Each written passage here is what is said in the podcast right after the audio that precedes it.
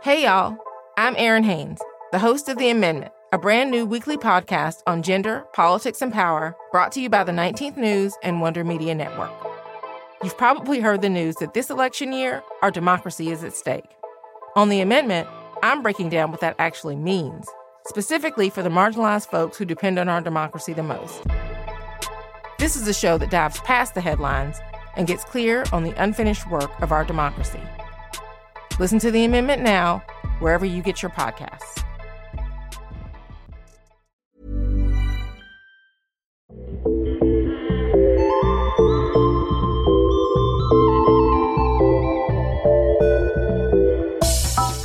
Hi, fam. Imara here.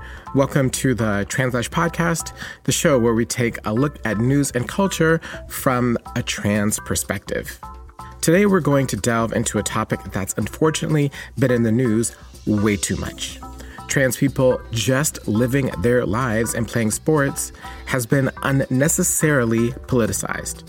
In fact, state lawmakers right now in at least 25 states are trying to stop trans students specifically from having the same opportunities as their cis peers, according to the ACLU.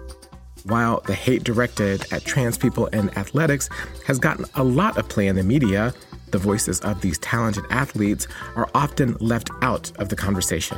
So today, I'm sitting down with two incredible trans people who are breaking barriers in sports. First, we're going to hear from Cece Telfer. She's the first openly trans woman to win a National Collegiate Athletic Association title. Not only was I targeted and threatened with death threats, we have an open campus. So it's not like we have gates where we can checkpoint people. No, anybody can come to the university. That's very unsettling.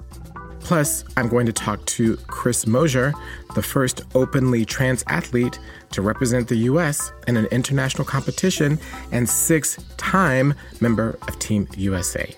I think there's just a lack of understanding of the fact that we are people and who we are as people. We are not monsters. We are not here to destroy sports. We are literally just people doing what we love. I just wanted to let everyone know that our first conversation with Cece goes to some heavy places. That's why I'm giving a trigger warning here around anti trans violence and death. So please take care of yourself while listening. Before we get to the show, I just wanted to thank all of our incredible listeners. You all are the reason we make this show. A tweet from a listener named K. Travis Bali really warmed my heart. He wrote, quote, really enjoyed listening to this week's at Translash Media podcast. Science fiction is my favorite genre. Me too. To hear how this literary art form can fuel Black trans liberation connected dots for me, highly recommended. Close quote. Thank you so much for lifting up our show. If you leave a nice review on Apple Podcast or shout us out on social media, I might just share your comment during the program. And with that, it's time for a bit of trans joy.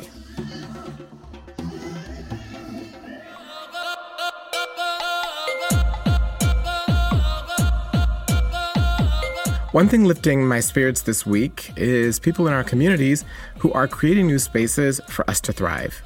Luca Page is one such person. They're a personal trainer who started a gym in Oakland, California, centering trans, queer, black, brown, disabled, big bodied, and fat identified people called Radically Fit.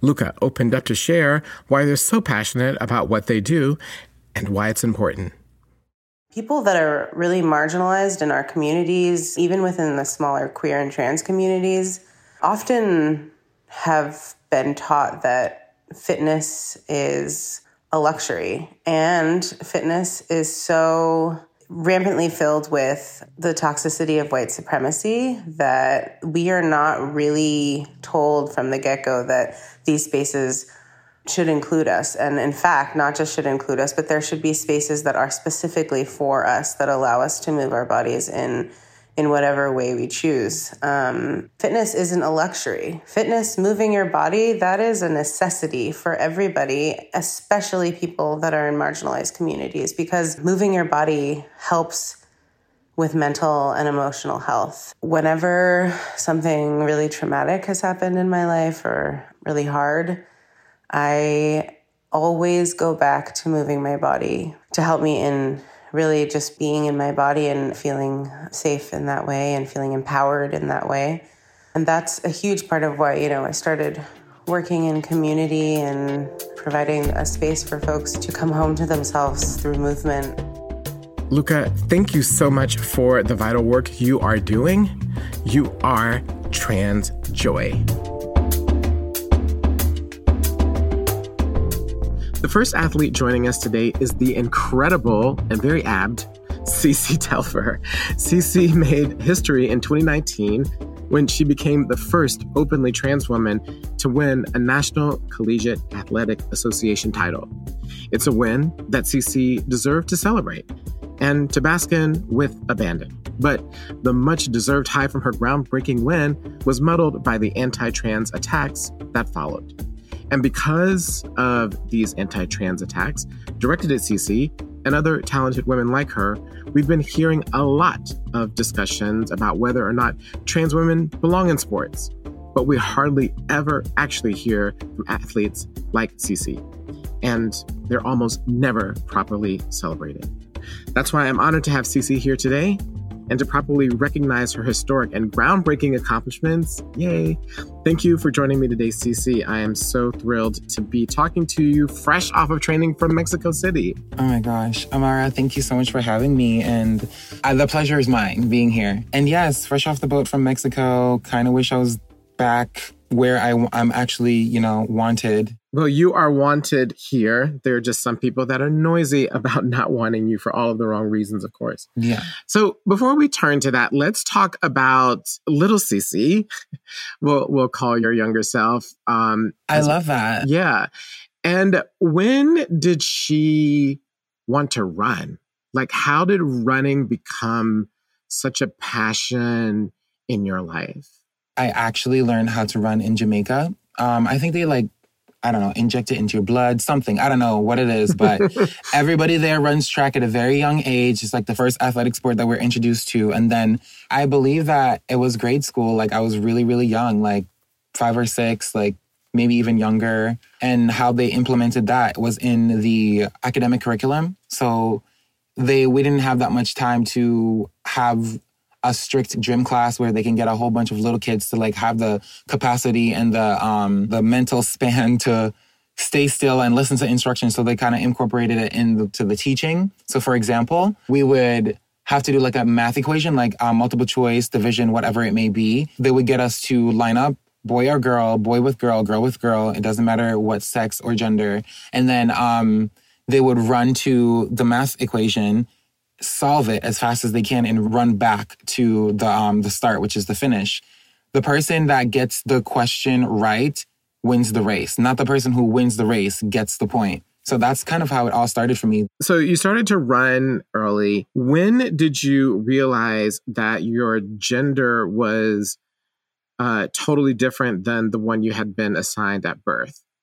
I realized at also a young age, but ignored it anyways because, you know, once you are born to do things that are innate. You can't really go against that nature. Basically, you cannot go against your nature to be who you are. No matter how hard you try, like you always revert back to what your body is telling you. Like when you sleep, you can't stop yourself from breathing, for example. I couldn't stop myself from doing what my family wanted, which was, you know, a very sports orientated, masculine, um, athlete, uh, family person. So I kind of just like lived that little childhood life, like, you know, go out with my friends and go play and come back and like be kind of like neutral in the house because everything I did was a problem. Becoming a teenager, that even, it got even worse.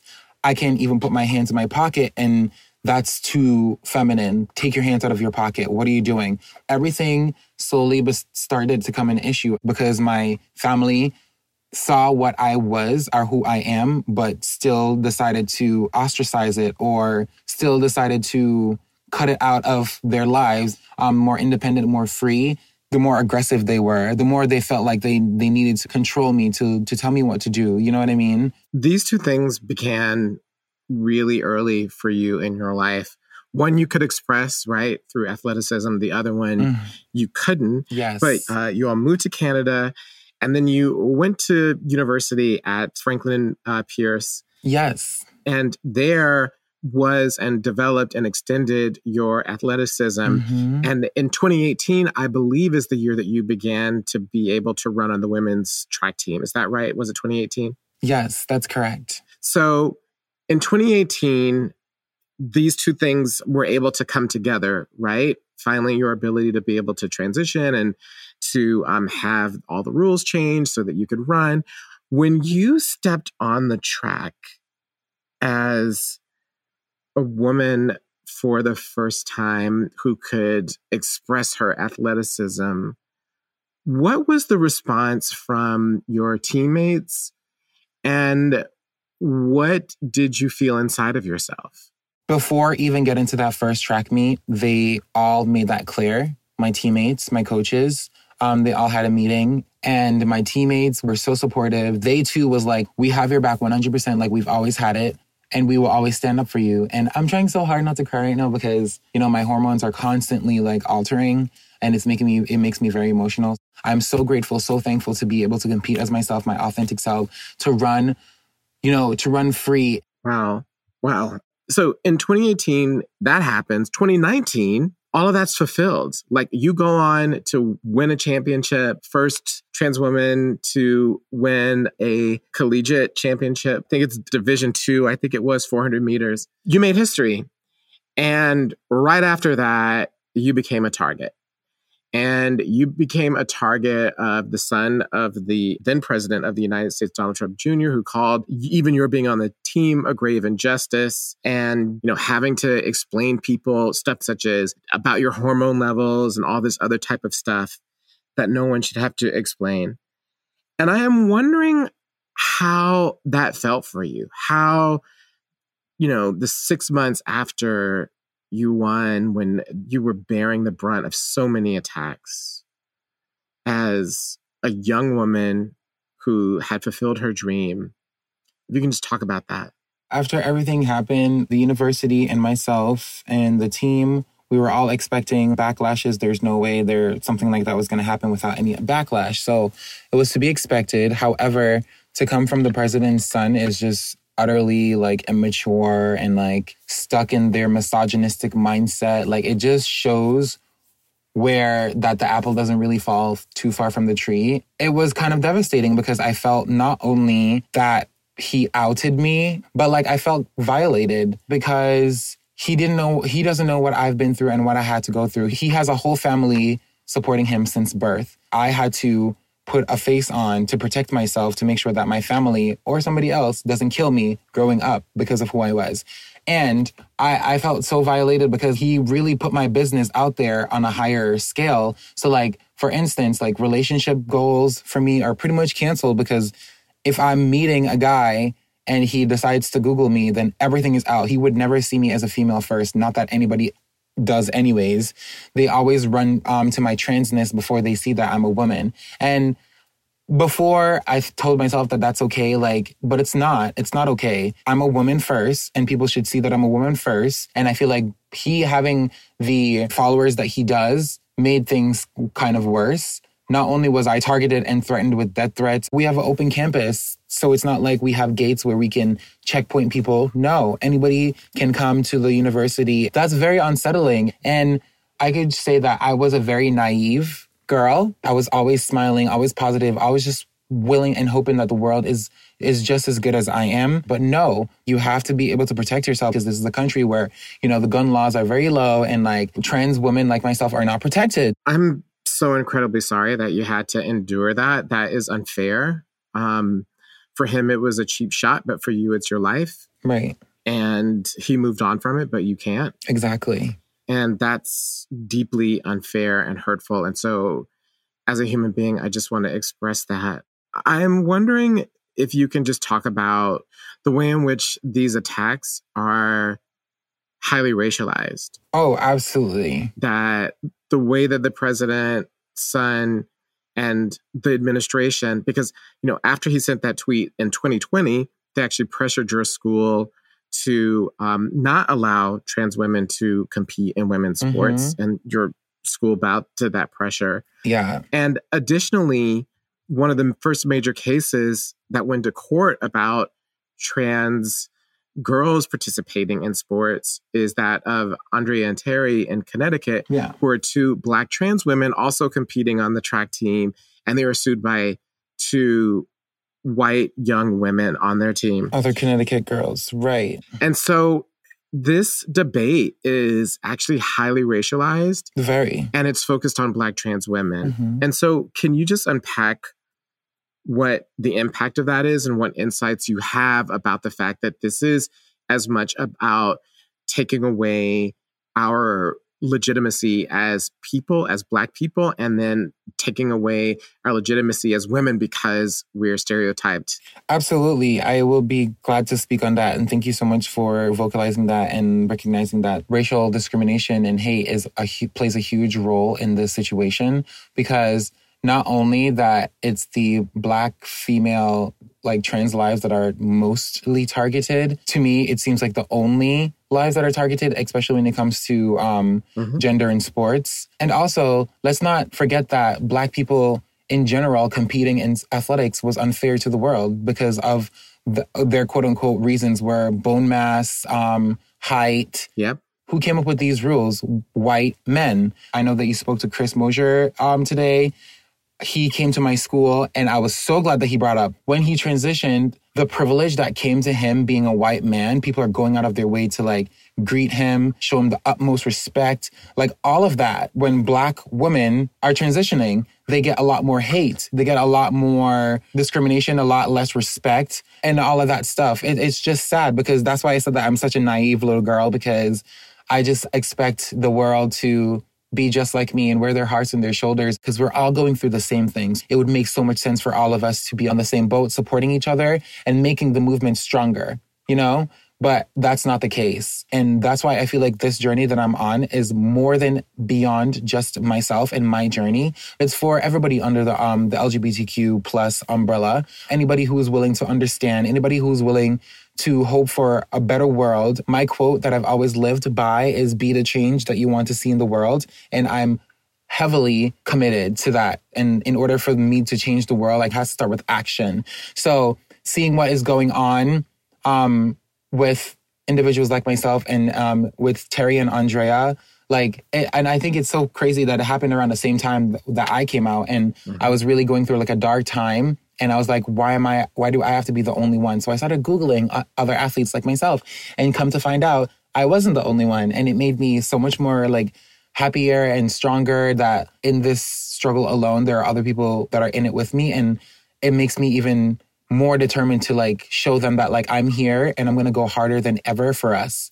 for all of us and for the cause. So kind of sucks that individuals decide that they want to go out of their way to make our lives harder by not including us in sports. One of the things that we use at, as outlets to make us better people, to get somewhere in life. You're absolutely right about all of that. Sadly, people forget that they're talking about other people. And I think that what you said just reminded us of that. Somehow, though, you have managed to keep going. It didn't crush you. You are right now looking forward and training to go to Tokyo for the Olympics next year. And I'm wondering how you keep going.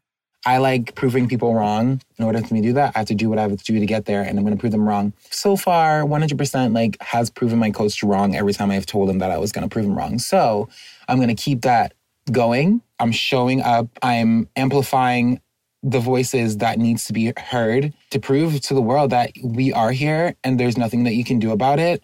Um, Wow. and at this point, it's a matter of life or death. So if I'm not going to be able to live my life, kill me, period. The fact that you even have to set that up as a paradigm for yourself at this age is is totally outrageous. Yeah, it's absolutely outrageous. And the thing that keeps replaying in my head is like once I get to Tokyo, what is somebody like like an assassination? Like I'm oh, willing Wow. to get to that stage to be killed. I do not care go ahead. I'm already here. I'm not going to give up, but if that's what it takes is getting to the Olympic stage, I'm willing to die for the cause. And that's what I've come to. Whatever anybody says, yes, I deserve every single accolade I've won. I deserve every single title that I've had because it's mine and I did it and it is what it is. It's in the book. If you're going to cry about it, cry about it. Well, that perspective that you just gave us is honestly the voice of a champion. We trust that your worst fears will never be realized and that only your best hopes will be realized that you will continue to win, that you will continue to succeed, that you will continue to thrive despite everything that people have thrown at you and will throw at you. And we are so gratified that you're on the show. And I know that we speak for our entire community that we honor you and thank you so much. And thank you so much for coming on. Thank you, thank you, thank you times a thousand, Imara. Thank you so much for having me.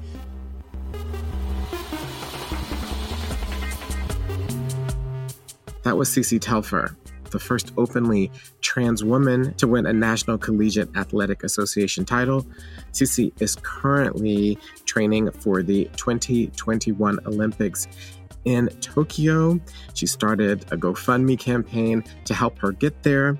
You can support Cece by going to cctelfer.com and chipping in.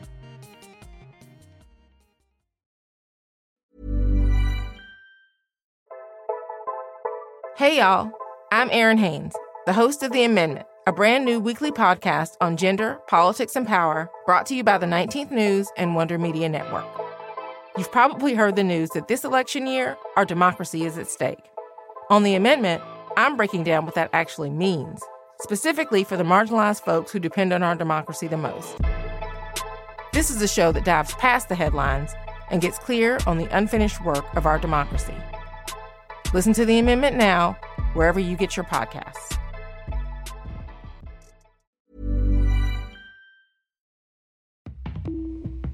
And now on to our next conversation. I'm delighted to have the one and only Chris Mosier on the show. He's a talented athlete breaking ground for trans people in sports. And he's had many firsts. Chris is the first openly trans athlete to represent the U.S. in an international competition, the first trans athlete to qualify for the Olympic trials under the correct gender, the first openly trans athlete to be sponsored by Nike, and the first to be in the ESPN body issue. Chris is a passionate advocate for trans inclusion in sports. Chris, thank you so much for joining me today. Thank you for having me on. It's so timely and important to have this conversation right now. Thank you.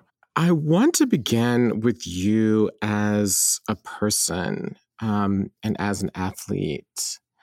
I'm wondering if you can talk first take us back in time here to when you first knew of your gender identity and when you knew that athleticism was a core part of your identity as well. We have to go way, way back for this. Uh, I would say four years old is probably the earliest memories that I have, really, that I can think of, like conversations that I had. I remember a couple of distinct moments when I was four or five years old of playing in the neighborhood with my friends, of family members telling me that I couldn't run around in the yard with my shirt off because little girls don't do this. Um, you know, on a hot summer day where everybody else is running around in the sprinklers and playing baseball. Um, you know, those moments really resonate for me today, but obviously at that time, I had no idea that there was a discrepancy between my identity and the way that people saw me in the world. Uh, because I always just felt I felt comfortable as myself. I felt like uh, I knew what I liked. I knew what I didn't like. I knew how I wanted to show up in the world, even at the age of four. As I got older, you know, athletics and sports became the place where I could be a part of a team, where I could connect with my peers, where I felt like I really belonged even if in the outside parts of the world I didn't really fit in. Sport was that safe place for me. And so it seems as if like even as is this correct that even as you were moving through your gender identity that sports and athleticism was kind of the thing that grounded you throughout. It was and and then it became a, a real point of discrepancy for me. You know, when I, coming into college when I wanted to play sports, I then quickly realized the first day of being on campus that I did not want to be on a women's team. And I couldn't articulate that exact reasoning to anyone else. You know, it just didn't make sense to people. But that was sort of the moment where sport became not only the place where I felt safe, but it also became this point where it really shined a light on some of the problems that I was having in, in understanding how I was feeling comfortable in the world and how other people were seeing me. So, how did you go about resolving that conflict? Well, I stopped playing individual sports that that were assigned to gender in school. I did all of the intramural co-ed things that, that they that any college offers: ultimate frisbee, badminton, volleyball, anything that I didn't have to be just on a women's team. And then when I got out of school, it really made me, first of all, have more time to put in thinking about my identity. And then also gave me the opportunity to do individual sports, which I didn't have to be on a team. So, you know, coming into running, cycling, triathlon, duathlon, all of those things were things that I could do just leaving my front door and not have to go into a locker room or a restroom assigned to a gender. I didn't have to go be on a team that was a women's team. And so facing that really made me think okay, if I'm so uncomfortable doing the thing that I love the most, then something has to change. What then changed for you? it came to a point where I really had to make a decision. Um, am I going to participate in sports and not fully show up as who I am, or am I going to give up sports completely? And so that was the point of having to make a decision. Do I tolerate this life that I've been living, or do I jump and and see what else can happen? So when you step back from sports, what came up for you in this apparent conflict between your transness and your athleticism? Well, there was no time away. Running in a lot of ways is like therapy for me. And so, you know, long rides, long runs, I could think about all of this stuff. I thought about how I would tell my parents, how I would come out to my family, how I could come out at work. Like, and then I realized pretty quickly that I have to train super hard uh, to continue to compete. The world just doesn't think that someone like me is going to be competitive in sports no one was out there thinking that someone assigned female at birth was going to be competitive in the men's category. And so I felt extra pressure to prove myself and to see if it could be done. Right. So you wanted to compete again, ultimately settled on track and field, but there are a series of governing bodies at the local, state, national, and international level which decides on who can compete. Did you have to push for these spaces to open for you, or did they say, oh, this makes sense? We never thought about it like this before? Welcome. Well, in myself, they were essential and they go together. But in the world, I think there was a real slow push, a gradual push, a constant push that happened as I decided to transition to make sure that I could open up those spaces for myself. And then pretty quickly after understanding that I could open up these spaces for in sport for myself, I realized that I could do it for a lot of other people just by doing it for myself. So it was a constant push of going, you know, contacting the races, contacting the race organizations, the leagues, the teams to say, hey, this is who I am. And how are you going to show up for me? What are your rules? What is your policy? and you don't have one, like let's make one because I'm not willing to walk away from this. You know, I felt like I was pulling some of these organizations along as we went, but I just refused to step away. Uh, I decided that they would have to push me away. I sent a lot of emails. I wanted that paper trail. I did not anticipate that it would be easy. And so I would message the person at the race organization that I thought was the right one to go to. Inevitably, that person would forward my information on to five of their colleagues and say, I don't know, but maybe one of these people know. You know, suddenly I found myself on email chains with 25, 30, 40 people. And it was draining. I mean, I think anytime that a trans person has to advocate for themselves, it can become exhausting, particularly with people who have no idea and it wasn't that they were being offensive. It wasn't that they were trying to exclude me. It was just simply that this had never crossed their radar before. And they had no idea what to do with me. And so, you know, there was this exhaustion on my side of really wanting to be a part of what I've loved for so long.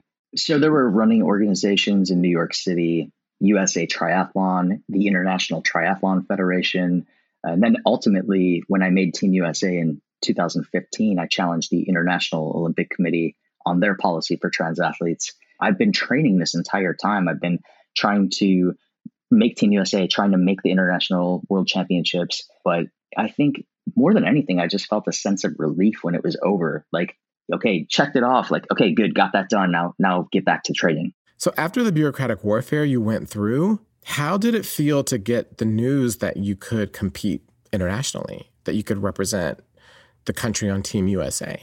I think there was relief, and then there was probably a little bit of uh, frustration because none of my other competitors had to be thinking about this as they were training for world champs.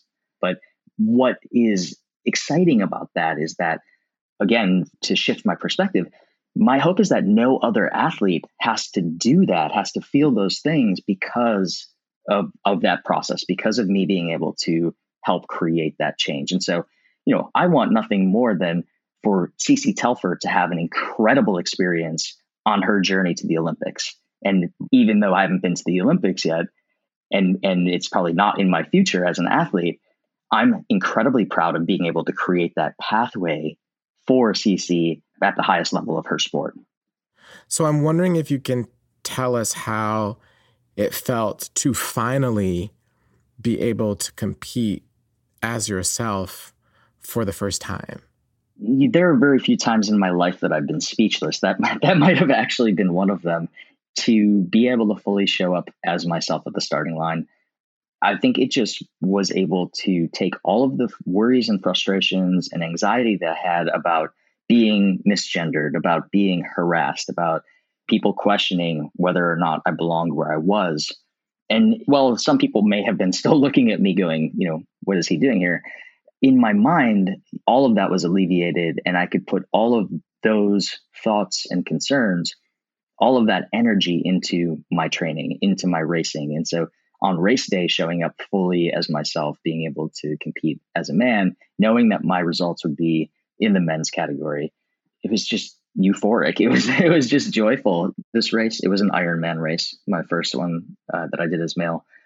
It's a 2.4 mile swim, 112 mile bike ride, and a 26.2 mile run. I'm just exhausted even hearing that.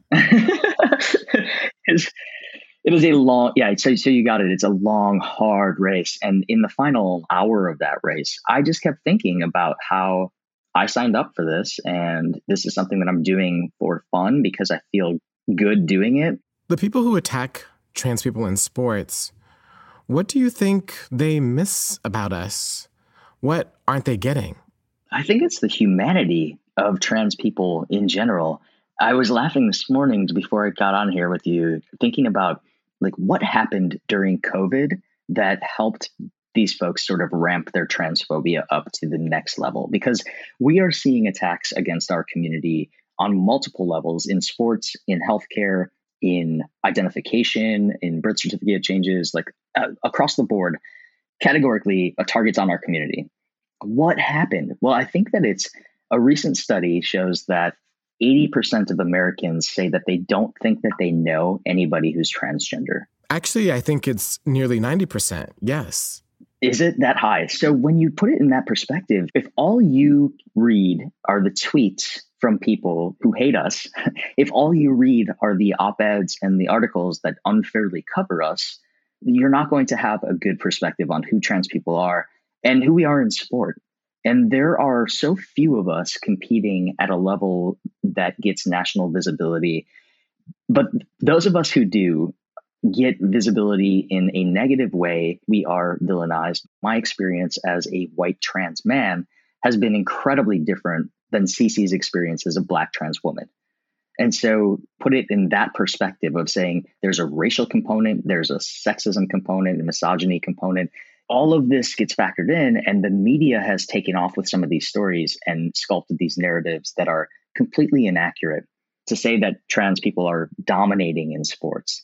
And so I think there's just a lack of understanding of the fact that we are people and who we are as people. We are not monsters. We are not here to destroy sports. We are literally just people doing what we love.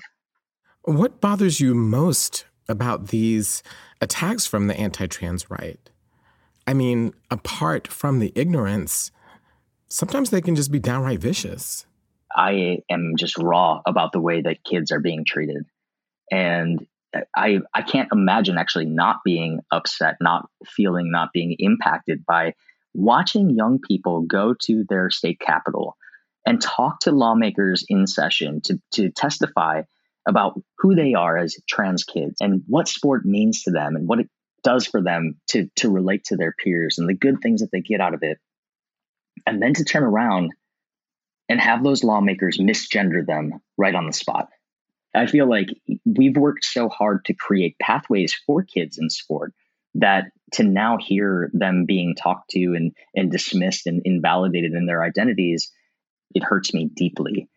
And so, along those lines, keeping in mind that these are children and children might be hearing all of this, I'm wondering what you would say to a younger version of yourself that might be out there right now. I mean, sadly, I say this to someone every day, and you know, there are a lot of kids out there who are feeling this. Um, the first thing is that you know kids know themselves, so like you know yourself better than anybody else. And I, my entire existence in the media has been to prove the point that you can be your authentic self and continue to play the sports that you love. You don't have to give up any part of your identity in order to be in this world. And whether lawmakers want to make that a problem or a difference or not, that's on them. But there is a space for us in sports. You don't have to give up what you love. I had the opportunity to go to Cece's school, and distinctly, I, I told Cece, and I'm just so proud of her now never limit your greatness to make other people feel more comfortable. And I think that's the best representation of anything that I could tell any young athlete is is that idea right there. Never limit your greatness to make other people feel more comfortable. Well, Chris, we want to thank you for not limiting your greatness. I know I can speak for everyone listening when we say that sports and trans people and the wider world are so much better off as a result. And I personally want to honor you and thank you for everything that you do and for coming on today to talk about your experience. All right. Thank you so much. That was Chris Mosier, a talented and gifted trans athlete and six time member of Team USA. If you like what you heard, please go to Apple Podcast to rate and review us. You can listen to Translash wherever you get your podcasts. Please check us out on the web at translash.org to sign up for our weekly newsletter. It's awesome. You should all be signed up for it. Follow us on Twitter and Instagram at Translash Media. Like us on Facebook and tell your friends. The Translash podcast is produced by Translash Media. The Translash team includes Oliver Ash Klein, Montana Thomas, and Yannick Ike Mirko. Our intern is Marana Munson Burke. Alexander Charles Adams does the sound editing for our show. Our digital strategy is handled by Daniela Capistrano. The music you heard was composed by Ben Draki and also courtesy of ZZK Records.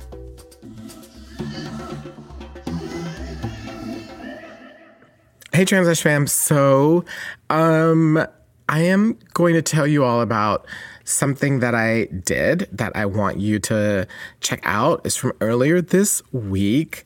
On Monday, with Spotify, I collaborated on a playlist for International Women's Day. This is Women's History Month. And so I put together an entire show that I chose and DJ'd and gave kind of the, the commentary in between um, an entire hour long show that is focused on the songs that inspire me as a woman and as a black trans woman trying to create space for herself in the world and me drawing inspiration for other women who've done that through their voice and their creativity and how that lifts me up. So you should go check that out either on my social medias. It exists. Um, it's at Imara Jones, kind of all my social media, or imarajones.com, which is my website where it also is. And take an hour and 20 minutes come on a musical journey with me of other women who inspire and lift me and raise me up.